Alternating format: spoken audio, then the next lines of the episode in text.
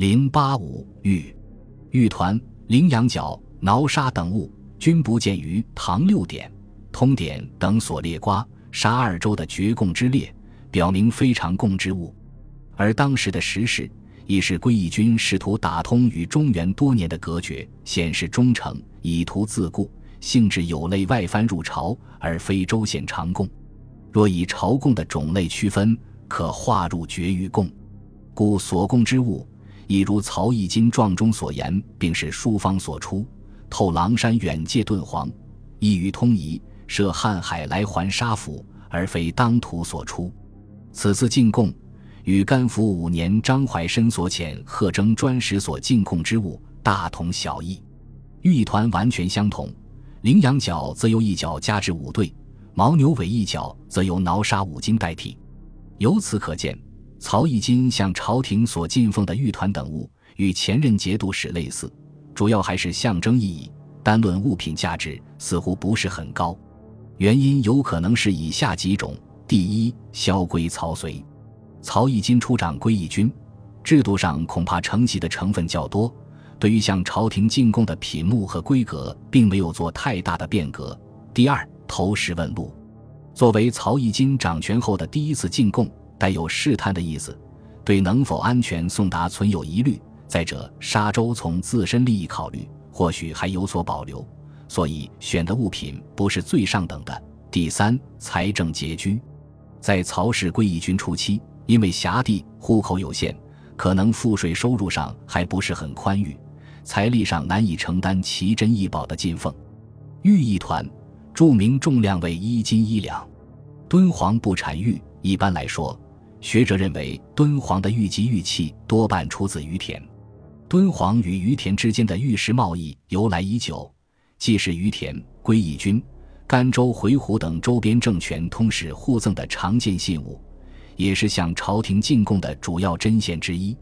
这一点，郑炳麟已有详考，毋庸赘述。在其基础上，我再做一些补充。首先是此玉之价值，P 两千八二十六。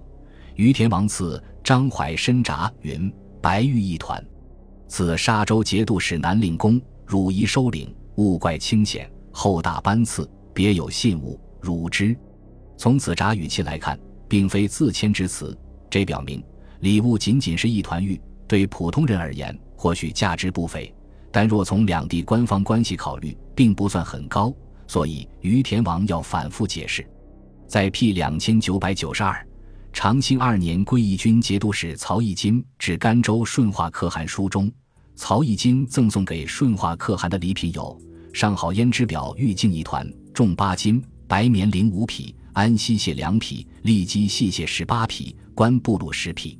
文中镜当孝作镜，此团玉镜不仅写明制的为上好胭脂玉，及于田阳之玉，还写明重量达八斤，等级和重量似乎都比前次贡物要高得多。因此，即便这块重一斤一两的玉团质地如何上乘，恐怕也谈不上稀世奇珍。为免行文冗长，仅将史志及敦煌文献中贡玉的记录列表如下，对上表略作分析，不难得出以下结论：第一，自归义军兴起直至覆亡，玉一直是进贡的主要物品；第二，除了玉团以外，还有大量精美的玉制饰品、马具、礼仪与生活器具。如玉鞍马、散玉鞍辔脚具、白玉符、白玉狮子指环、玉盆、玉板等，表明进贡的物品虽然不一定真的为帝室所服用，但如黄正健所言，至少在进贡的初衷上，带有为帝室生活的实际消费服务而献纳的倾向。第三，进贡的数量在曹义金执政晚期有不断增加的趋势，到了长兴三年进贡后，唐的玉达到创纪录，逾三十六团。还有马七十五匹，远远超过一般土贡的常规。恐怕除了政治上的需要之外，还有经济上的因素。也就是说，已发展为朝贡贸易。